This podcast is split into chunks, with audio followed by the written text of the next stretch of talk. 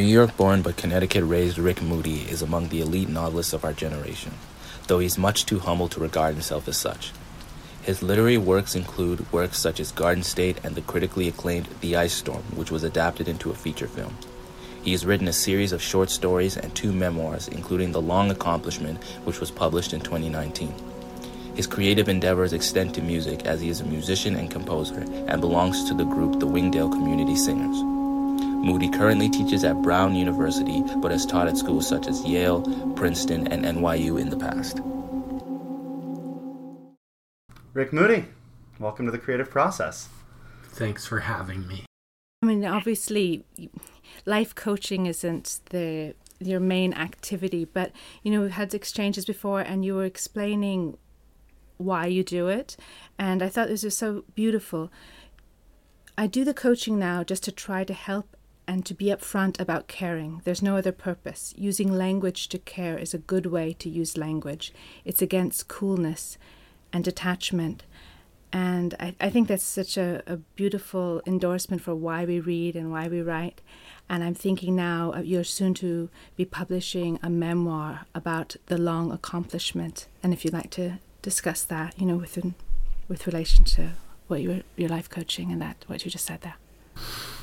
Um, the paradox of the life coaching is that I've been so busy teaching this year that I haven't done very much of it. Uh, or, but maybe that means simply that the the life coaching portion of my of my writing activity is being given over to Brown students right now, of whom one was David at one point. But I stand by what I said, and I feel like, um, you know, humanist values, which were the sort in which I was educated as a young writer, um, do in some ways seem antique and uh, and that's sort of a, a counterproductive idea for me personally. I don't want to live or work in a in a sort of post-humanist modality exactly and so the whole idea of the life coaching thing was to put me in a situation where I had to use language you know as a support for humanism as a philosophy and as a vocabulary. And that continues to be the case. And the memoir arises out of a very similar um, trajectory in that it's about, you know, acknowledging how inefficient I was uh, at relationships as a younger person and how um, sort of thinking more practically about what it is that I really wanted and writing about it in a life coach setting and elsewhere um, have put me in a position where I want the things that I wasn't sure I wanted before, and writing about it is a natural outgrowth of that. I, I suppose uh, just for our listeners' sake, um, could you elaborate a little more on what that humanist philosophy is? I suppose I would say that sort of human psychology, the human emotional field, and human consciousness are at the center of creative activity, um, and that I make work in order to try to to um, articulate that. And work that articulates those things for me, we were talking about Shakespeare before. Shakespeare's yes. a good example. Work that that takes that as a as a sort of first cause uh, matters more to me. And I came up sort of in experimental writing circles and uh, um, and it's come to seem to me as an adult that sometimes experiment for its own sake can feel cerebral or sort of hollowed out as an art making approach. Um, and I, at this point in my life, am resistant to that a little bit. So, reminding myself that a sort of humanist approach is valuable um, keeps me honest and helps me to make work that I think communicates better um, and which has a sort of uh, clear and straightforward idea of why we make work in the first place.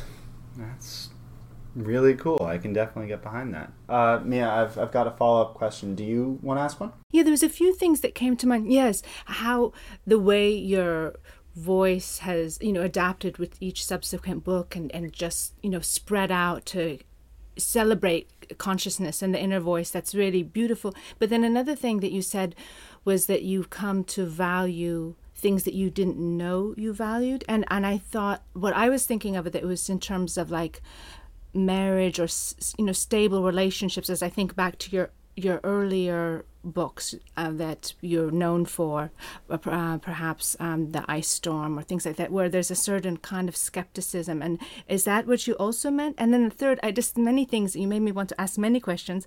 Um, I do wonder why, and I wonder if it's frustrating for you this period that we're going through in America, but in the world where the written word, the spoken word, is not except by these these small p- circles which care deeply about it. It seems to be, um, I don't know, people don't care about it as much, and it's dispiriting. It's definitely the case that sort of skepticism about relationships that characterized my earlier work seems re- regrettable to me now. Um, and um, and it seems like it was pyrotechnical at the time, or you know, just for the sake of of display, or because I thought that that was funny or something. Um, but I don't feel that way now. Um, I feel like it's funny. I was reading a, a book the other day. Um, it was actually a novel by by Rachel Cusk. I'm I'm really interested in Rachel Cusk right now, and uh, she's recounting a a sort of a workshop story, and uh, and a a younger writer is sort of besieging an older writer with questions, and the older writer says, "I only have thirty or thirty-five more years," and. Uh, meaning you know um, uh, let's try and be efficient about this process. And um, and I feel um, with respect to the issue of relationships uh, like I only have 30 or 35 years. And and that I part of the reason that I'm a okay life coach is because I botched so many things that if you really want to know how to do stuff, you can't always be asking people who are great at it. You should sometimes ask people with a lot of regrets what they think. Um, and so the ice storm as a novel to me now looks um, like the work of a young person um, and and some of the things that it's so kind of fast and loose about in terms of family and what's important. I've sort of swung around to identify more with the parents' point of view than with the children's point of view. Um, and as to our present moment, um, I mean, I can only say what effect it has on me, and the effect that it has on me is that uh, you know, a, a small audience for literary writing is uh, a thing that helps sort of keep me honest and um, and that's sort of okay. You know, I mean, James Joyce, the first printing of Ulysses when Sylvia Beach made them was 500 copies. Um, so that was the audience for Ulysses at the time of publication that means that the that the um, you know global literary audience is small, has always been small, um, but it still ha- is capable of having tremendous impact down the road. So if you look at it as though, um, gee, it's a shame that we don't have more cultural impact or that our spot in the cultural food chain doesn't seem to be what it once was. Um, that's an approach that can become uh, paralyzing. And I tend to think that it's not about the size of the audience, it's about the it's about the depth of the impact with the audience. So I feel like if I have a few readers but it meant a lot to them, that's still a a really um, that's the thing that I should still be grateful for.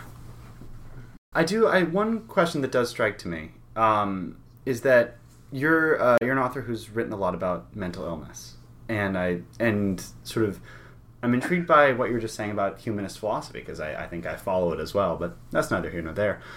Um, how do your you write a lot about um I was reading Gambit Declined, which I know is a much earlier work, but you write about Bennett's axioms, you know, sort of truths that he states about the world. How do your characters and your writing navigate between philosophy and psychology? To the extent that they have philosophy in them or they popularize certain questions of philosophy, it's simply because that's stuff that's on my mind. Mm. Um, but I I would prefer that they didn't seem heavy-handed in terms of ideas, but rather that ideas are dramatized in the people in the stories.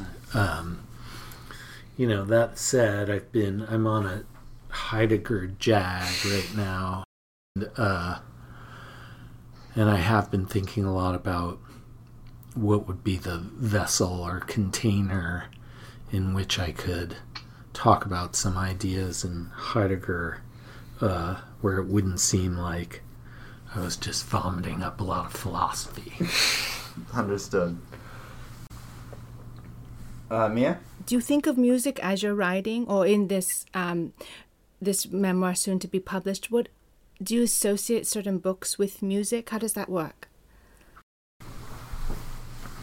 I think that the relationship between music and the actual books themselves is constantly changing. Um, but there are certain books, like after the ice storm, I wrote a book called uh, Purple America, and much of that book was written while listening to uh, Blood on the Tracks by Bob Dylan. And I can't think about that book now without thinking about uh, Blood on the Tracks. Um, but it changes all the time, and and the stuff that I like now tends to be mostly uh, not song oriented. I like uh, instrumental music, um, or at least when I'm working, I like instrumental music, and um, I really like drone oriented instrumental music. So I listen to a lot of, you know, pretty experimental things that probably would drive away some listeners because they're highly repetitive or, you know, melodically um, blunt. Uh, but that sort of leaves me space to think um, yeah. and suggests emotional terrain without being heavy handed about it. Aww. Yeah. So that's kind of the diet right now. There's this label in Pound Ridge called 12K, and they make sort of super abstract, ambient flavored records that are not electronic. It's mostly done with acoustic instruments. And uh, I really like 12K right now you know you write so well about America, but when uh, you've written when you've brought your fiction to like outer space, like what would that music, what would be setting the the mood for that for you, or what would help you arrive at that um, those kind of um, otherworldly settings? I can't remember exactly what was on repeat at that point, but I will say that that not long after that, I got really obsessed with this 70s album. Uh, that is an album from the 1970s called Symphonies of Space, where they took um, radio signals that they had harvested from outer space and attempted to sort of make a musical collage out of them. It's very hard to come by that album. It's not in print anymore. But if you're smart, you can find, I'm sure you could hear some of it on YouTube. And it always, to me, suggests some of this um, sort of uh, infinite emptiness of space musically in a way that I find really beautiful. And actually, my wife really loves that album too. It sort of became a thing between us, Symphonies of Space. Why marriage? Uh, you know, you said you said you know with your life coach stuff, you want to write about stuff you have, you want to write about things you have experience with, and it's obviously uh, marriage is a very captivating topic. Why specifically marriage, and why specifically now? Mm. I mean, the memoir is partly about um, about bad luck, mm.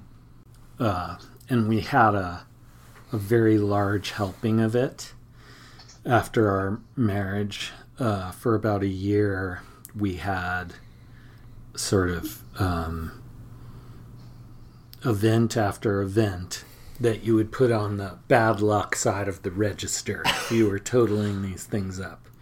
And um, when I began writing the memoir, it's less that I conceived of it as, uh, oh, I'm going to write a book about marriage, mm. than that I conceived of it as, uh, I'm in enough pain that I need to write about the things that are causing me pain. So I wrote about this long period of bad luck. And at the end of writing about it, it seemed to me that what I was writing about was marriage. So marriage becomes a, a container for a writing project that was less systematically about the topic at its commencement. That's so nice when the well, of course, I, imagine that's that, that's how it will often work for you that you're you're just writing and writing, and then you find the subject. You you don't have to decide upon it before you embark on a long project. Yeah, there's because I'm reading Heidegger, uh, who it should be noted was a person who was complicated and failed in many ways in life, and perhaps was worse even than that. Um, uh, but he sort of says that when you get close to being in a state of being, that you can then speak from that spot, that the goal is to speak from that spot, you know. Being speaks is one thing that Heidegger says, I think. And um, and I try to use the language um, so that it comes from a spot in myself where it's not mediated by a bunch of thoughts about what genre is this in or where does it go in the bookstore or who's the audience for this um, but just that there's language that sort of needs to be spoken um, and that when it comes from that spot, it's coming from a, you know, a relatively deep place in my psychology, and um, and that's how the work needs to get done because that means it's more emotionally uh, pure or resonant, and then it's after the fact that you get into the business of sort of trying to summarize or digest what it is that you've done. But the initial part of the work is just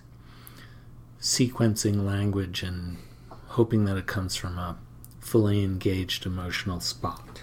Sure. Well, I, I think, you know, it definitely, I'm, you were talking about like the, the contrast between some writers who are just heavy on story, but, um, you know, you, you focused on the inner voice. And so I'm thinking about, you were speaking of containers and, um, I suppose that leads us to the, the hotels of North America, where, you know, it, it's not a story about hotels per se. So true. Um, I mean, that's another interesting case of influence passing back and forth uh, between Laurel and me because when Laurel was shooting the DNA portraits, uh, she was logging a lot of miles and staying in a lot of hotels. And uh, I'd been working on a different novel that went unfinished, and often uh, I went on all these trips with Laurel, and it was sort of in the midst of being on one of her business trips, staying in a kind of dingy hotel. It was actually in Norway. Uh, that I woke one day and thought, um, why shouldn't I make the novel out of this experience? Because we were having it so often. So, um, you know, it's another very clear case of trying to get the work to be um, shaped by life and fully integrated in life instead of sort of thinking about it according to market principles. When you Google Rick Moody, maybe I should not say this then if you don't do it, but I feel like these are things you've heard. You either see Rick Moody as the best novelist of our generation, or he is not. Um, and I guess I wanted to ask because uh, you know in your writing and in your teaching, I would certainly say authenticity is something that really you you press on. You know, I remember when you told us uh, that genre, as you were just mentioning, is a bookstore problem and not an author problem. Um, I guess do you read the critics, and more than that, which do you like better, the the good press or the bad press, and which helps you write better? I don't pay any attention to it. Sounds good. Um, I think you're alluding to a famous bad review I got. Um, I mean, I didn't read that. All right, cool. I never read them. I don't read the good ones. Um, so neither of them helps me write. Maybe Warhol was right about the weighing your press instead of reading your press thing, but um, publication is not of great interest to me. Writing is of great interest. And so, yes, because, you know, we had this exchange before, and you had said at, at some point, so you're thinking about writing writing for like a small circle or, or, or an individual reader and and you'd said and i don't mean to make things quite personal but at one point you said that you, you thought about um, writing for your sister and there was an unfinished graphic novel um, Well, you brought my sister up, so I will I will address that for a moment and say that uh, writing for my sister would be a really good idea for me, and um, uh, let me say for the point of view of listeners uh, that my sister is passed away and passed away in 1995. Um, and she's never far from my thoughts. And I think sort of beginning to try to think about work in such a way that it that it relates to that memory or to the processing of grief, um, that would all be a really good and valid approach to making something. It's also true that my sister had a really um, uh, lively and enthusiastic sense of humor, and especially that she would laugh uproariously um, in a way that correlated to sort of how scurrilous your remarks were. So the more scurrilous they were, the more she laughed. Um, and that I, I've never quite uh, found an audience as vital and rewarding as my sister, nor felt um, uh, quite as much the sense of joy that I that I felt when my sister would laugh at something I had said. It seems to me that you know engaging with your audience as though you had that kind of intimacy with them would be to write from a very strong place. Yes, and it's it's beautiful because I I think of the challenge too of putting real people, whether they're they're not going to be. It's hard. You can't do a facsimile, but putting the energy of real people, larger than life people, people f- full of so much. Um, people who are full of so many contradictions and you know the liveliness that you describe um, how do you how do you approach those challenges because it's hard to compress life into books although you you do it i accept the failure of it a little bit um, uh, and i do the best i can you know to try to suggest the kind of complexity that you're talking about which I think you're exactly right, is the right way to think about character. You know, I want people on the page. I felt this way about Hotels of North America that I wanted Reginald Morse to feel on the page exactly like um, certain people that I know. Not in the sense that I wanted him to be like them, but that I wanted him to sort of have the gravity and the heft that those people have. Um, so that the reader would walk away from the book feeling like this is a person and and that you wouldn't discriminate against him uh, because he's fictional. Um, I think that's the right approach, and I think that's exactly coherent with having humanist values as a literary writer. That you want the characters to feel exactly like human beings, and that you treat them with the respect and the affection uh, with which you might treat other human beings. That's that seems like a really good place to start with thinking about character. If I'm not mistaken, you know, sort of you you end uh, Hotels of North America by calling Morse, well, the author version of you calls Morse a case study in loneliness, hmm. and there's this idea I think from what I've what what I've been able to sort of scrounge up from your characters and from your uh, from the situations that you put them in that a lot of these situations aren't quite fixable. Would you agree with that?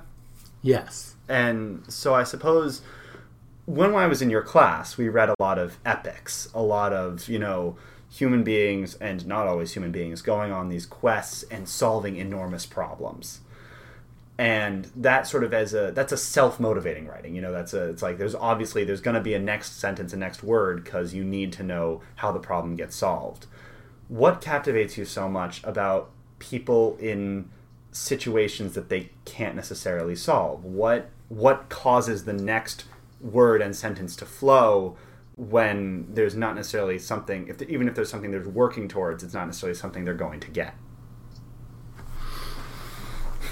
That's a really good question. Thank you. Um, I mean, I just think that the that the place that realism has gone to is a sort of anti-heroic place, or a recognition that heroism in in the contemporary literary setting um, is sort of unheroic.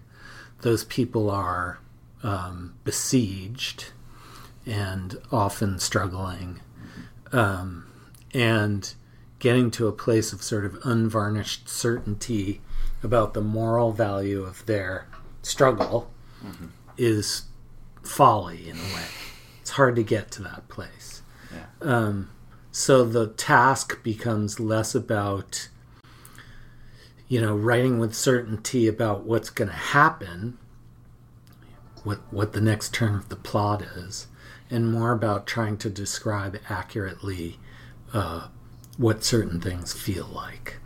There's a passage in Hotels of North America that's about um, Reginald Morse's uh, love for his daughter, um, you know, that comes in the midst of some pretty comic passages, but is, you know, more sort of high impact in terms of its emotional ambition.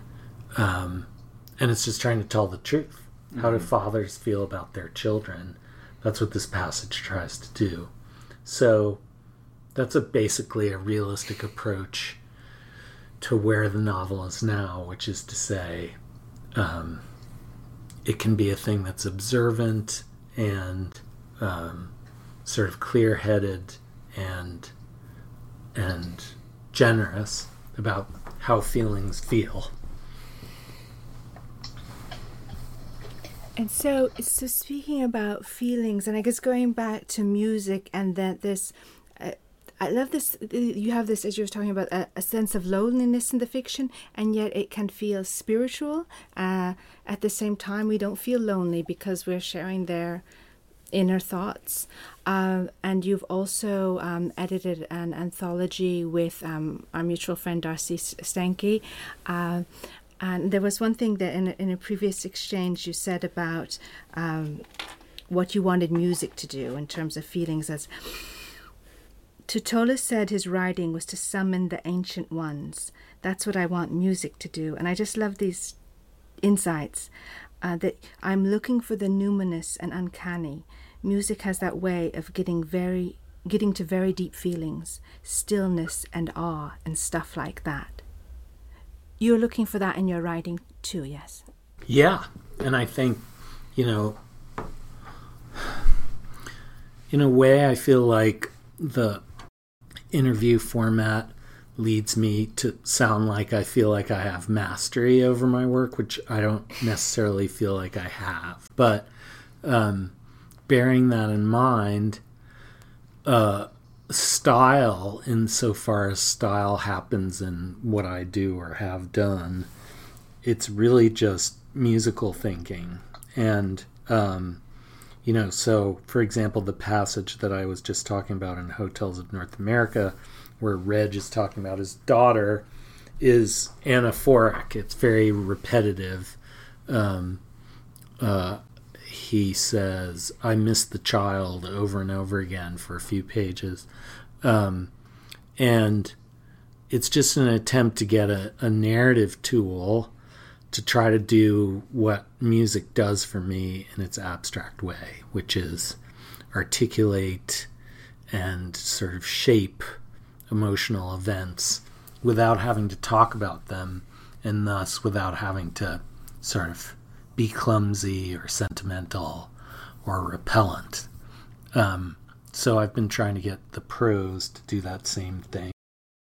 I love that line too when you say, I miss the child, and I'm wondering what being a child, also being a father, has taught you about writing and characters? It's taught me so much. Um, that to, to try to narrow it down to just the issue of character is to sort of um, uh, fail to deal with it comprehensively.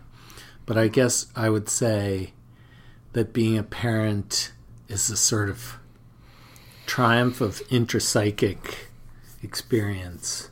Um, you know, you really have to think about other people and I didn't always. I I talked a great game before I had kids, um, but I I feel like my life was so organized around creative work that there were ways that other people were unprovable to me. Um, but having kids doesn't allow you that. Um, you know, you engage with them, and it comes from a sort of panoramic place in you. and then it's possible to go back to other social relationships um, rehabilitated by that experience of parenting. You sort of do better with other people because you did better with your kids. Do you remember your childlike perceptions? I mean, your I'm interested in your son's perceptions, but also do you like just those the strange ways you looked at the world and believed the world worked? I mean, I can't remember in my own case exactly because it's seeming far away now. But he, you know, he's right now he's very obsessed with Count Dracula. I don't know why, but he's just been talking a lot about Count Dracula. And yesterday he said, Dad, I need a coffin. So we went on Etsy because it's actually kind of hard to find a, a child sized coffin for the obvious reasons. Yeah. So we went on Etsy and we found we found a place on Etsy where you could order child sized coffins. Which, Oh, needless wow. to say, I'm not going to order. But It's a womb, though. Of course, it's a wooden womb. yeah, I mean, I don't. Yeah, I mean, he's he's he's excited about the fact that that uh, Count Dracula sleeps in the coffin. So to him, it's just a crib-sized object. Well, that's that's nice, yeah, because they can see beauty anywhere, and so uh, yeah, it might be bad luck to get the coffin. But I am going to order him the teeth. He wants the teeth. Oh, the teeth are easy. One thing that really struck a chord with me this interview was Rick Moody's thoughts on fatherhood and what that taught him about writing. And I just wanted to share a brief excerpt from some prose writing I did that was inspired by Game of Thrones and talk about how it's connected to his thoughts on the subject and what conclusions I've been able to draw from this additional perspective. If love is the death of duty, then connection is the death of craft. By striking a balance between the two, one will subtly yield to the other. Now, when I wrote this, I was of the opinion, and to a certain degree, I'm still of the opinion that it's impossible for one to be completely committed to their craft and completely committed to the people in their life. And Rick Moody alluded to this by talking about how his life revolved around creative work, but being a father just wouldn't allow for that. But he also goes on to say that becoming better with his son allowed him to become better with people. And the paradox exists for me because as I've gotten older, I've come to see art as a case study of the human experience, but also the reason that we make art. I mean, I feel that art is meaningless unless it's shared with other people. So the paradox lies in the idea that one has to keep people at a distance for the sake of their art when these people reason for their art.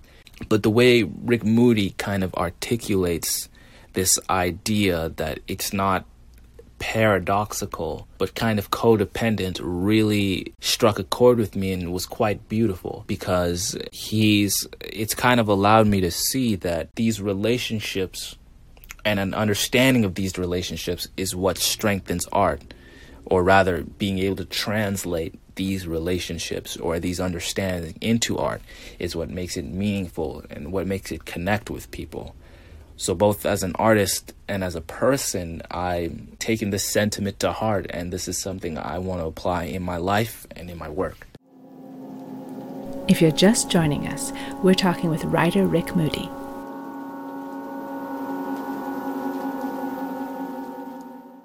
I I think sorry something interesting that you said uh, a little while ago that really sort of struck me talking about sort of parenthood and childhood. You say reading the ice storm again that you now identify more with the parent's point of view than you do with the child's, and I'm I'm still trying to work out how exactly to phrase this question, but how is it that you can go back and you can actually read something in your own work that you may have intended to put there, but that, that didn't match who you were then, but matches who you are now, as if you're reading another author.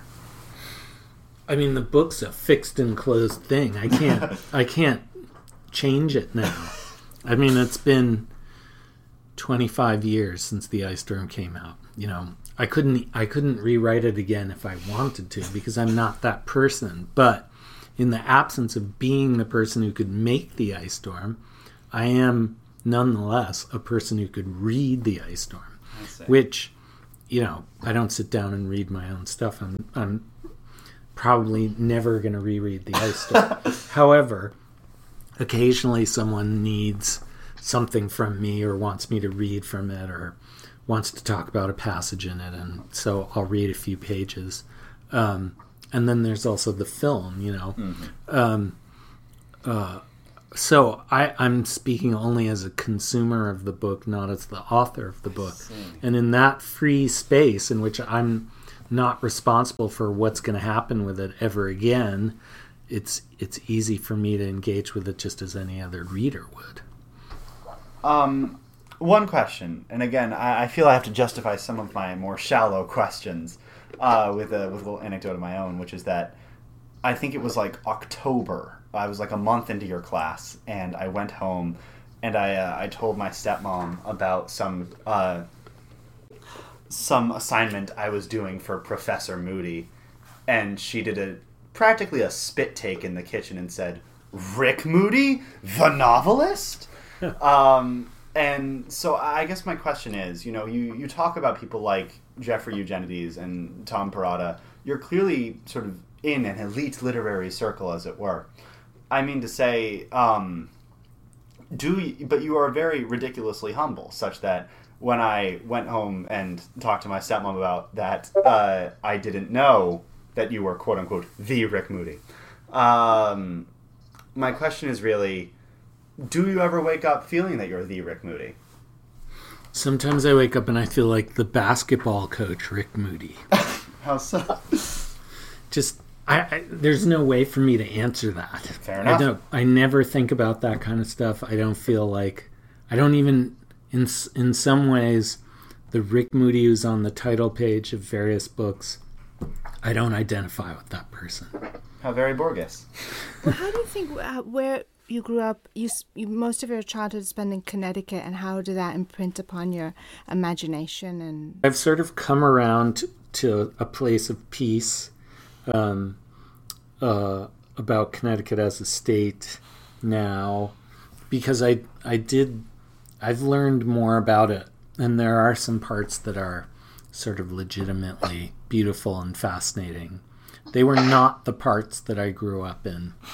Um, so I don't know.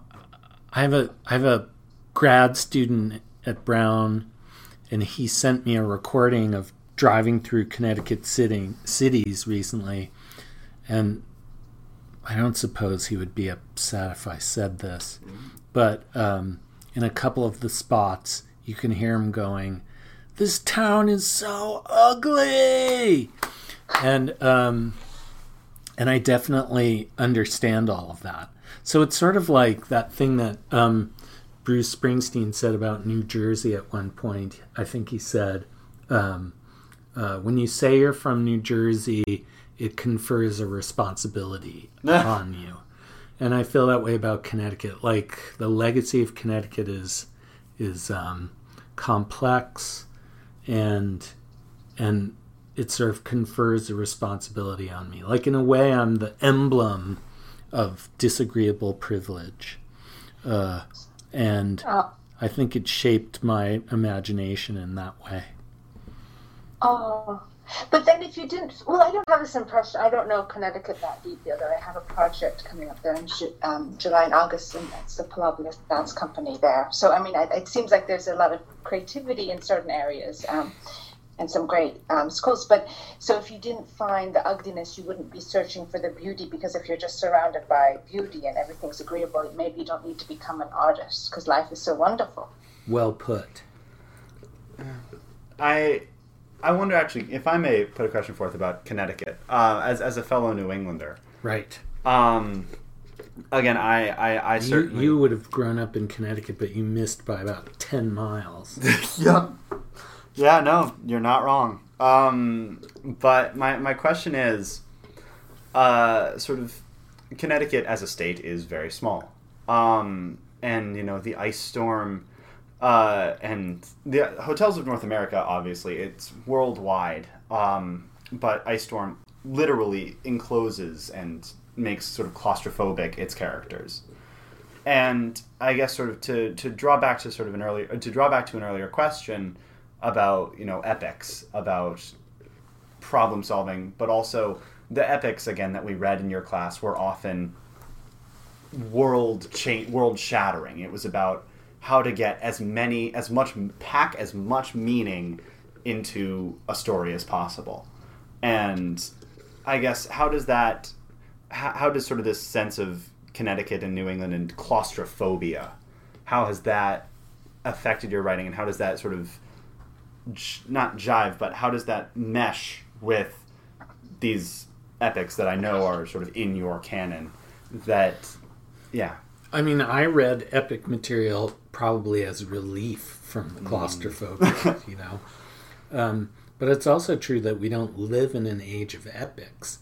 Like an epic now would be, you know, the Avengers movies or Game of Thrones, which to me are highly prob- problematic texts. You know, I don't think of either of those things as being art particularly. Interesting. Um, the Game of Thrones books, for example, which you know I tried to read the first one, um, it just wasn't an easy job for me. Um, and I don't, you know, I don't necessarily mean that in a pejorative way. I just mean that the that an epic scale does not necessarily mean that it's an epic. Fair enough. Um, uh, so the age of epics is no longer upon us. And I think telling the deep human truths in an epic form, that's something that happens only rarely nowadays.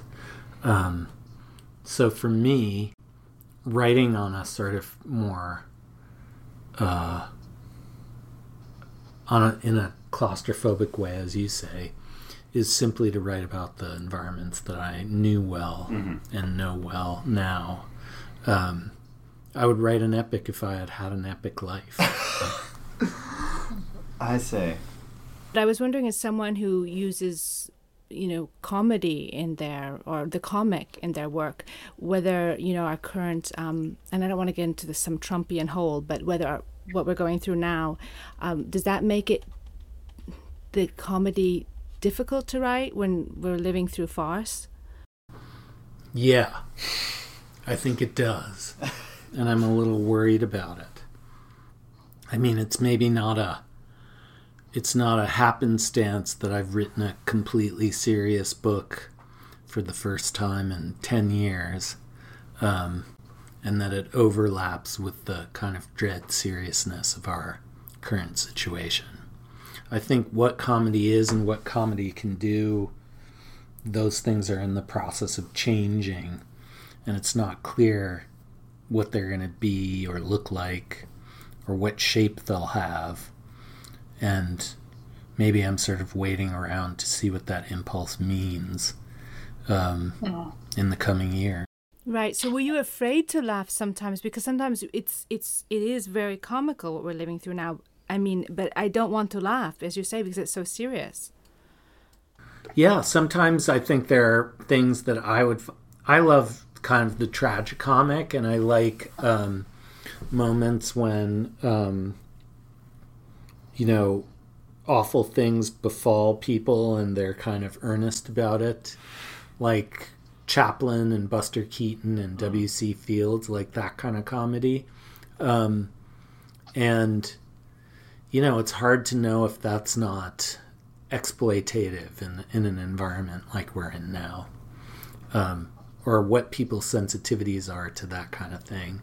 Um, so I think it's better to sort of kind of stack a little bit and think about other ways of working. Well, I hope I hope that the comedy always remains part of your writing, even though I know we have to have a reprieve, and the seriousness has always been there too. And you've always had this um, wonderful uh, balance in your work.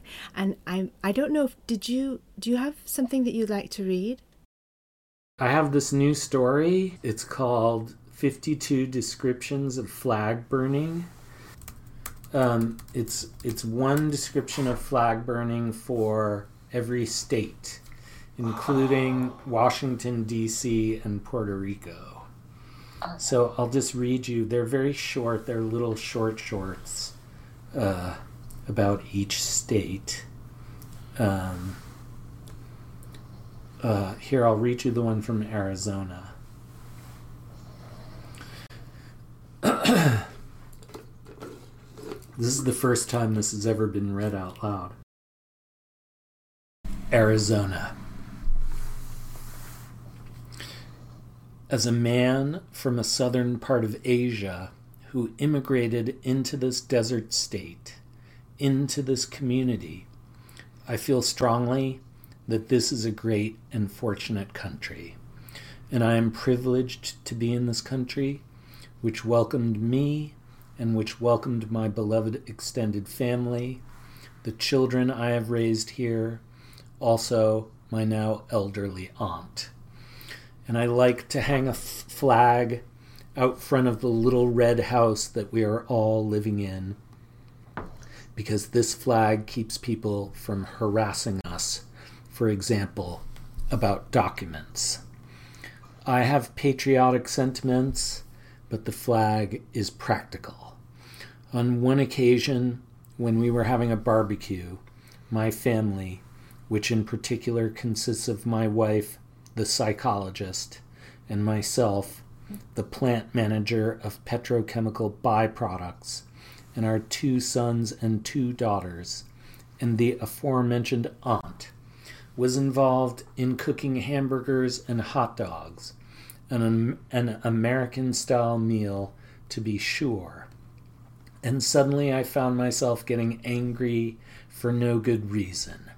Perhaps I did not have enough to eat that day, or I was dehydrated, or world events were distressing to me, so I just got the flag down, down from the front of the house and I doused it with the incendiary fluid which I had used to start the grill, and I held it over the open flame.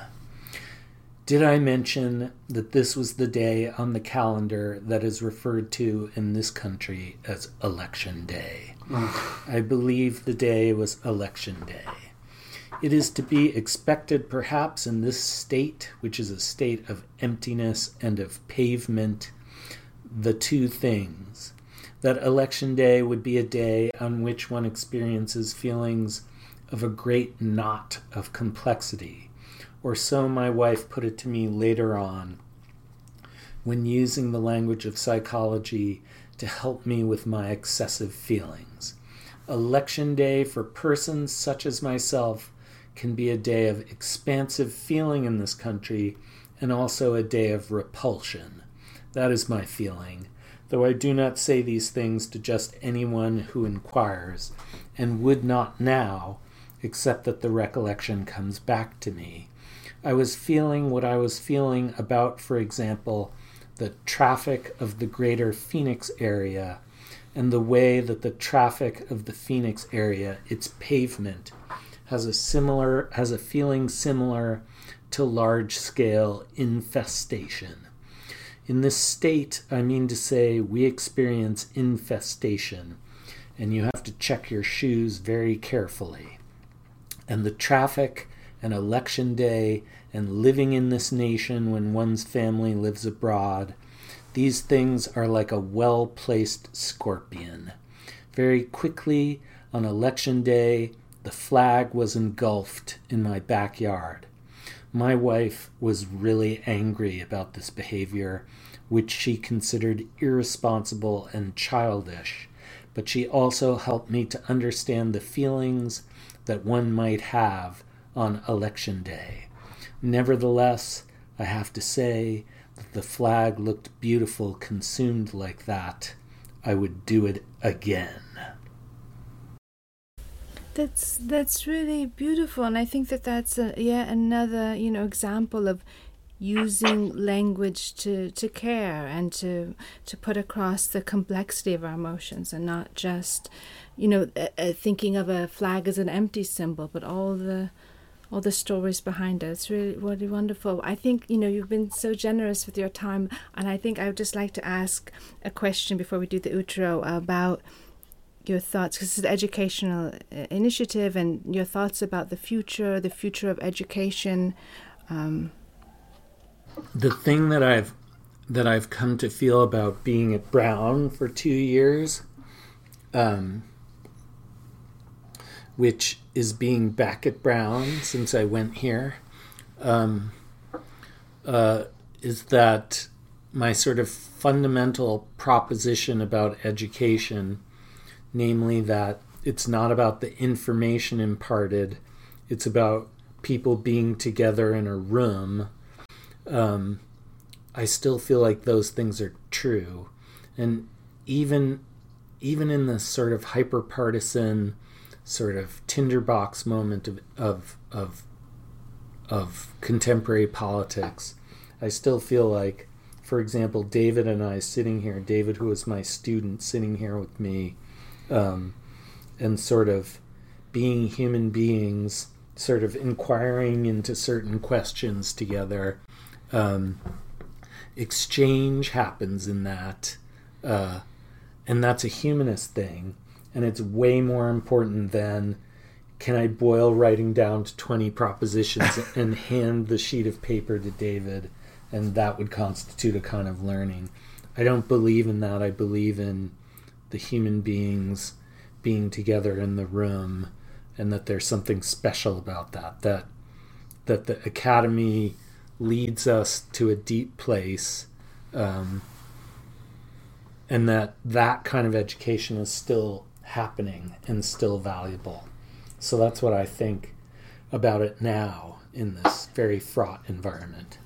Well, thank you so much, Rick Moody, for for all you've done, uh, sharing your insights about education uh, through your writing, teaching us to care, to respect uh, individuals' lives, stories.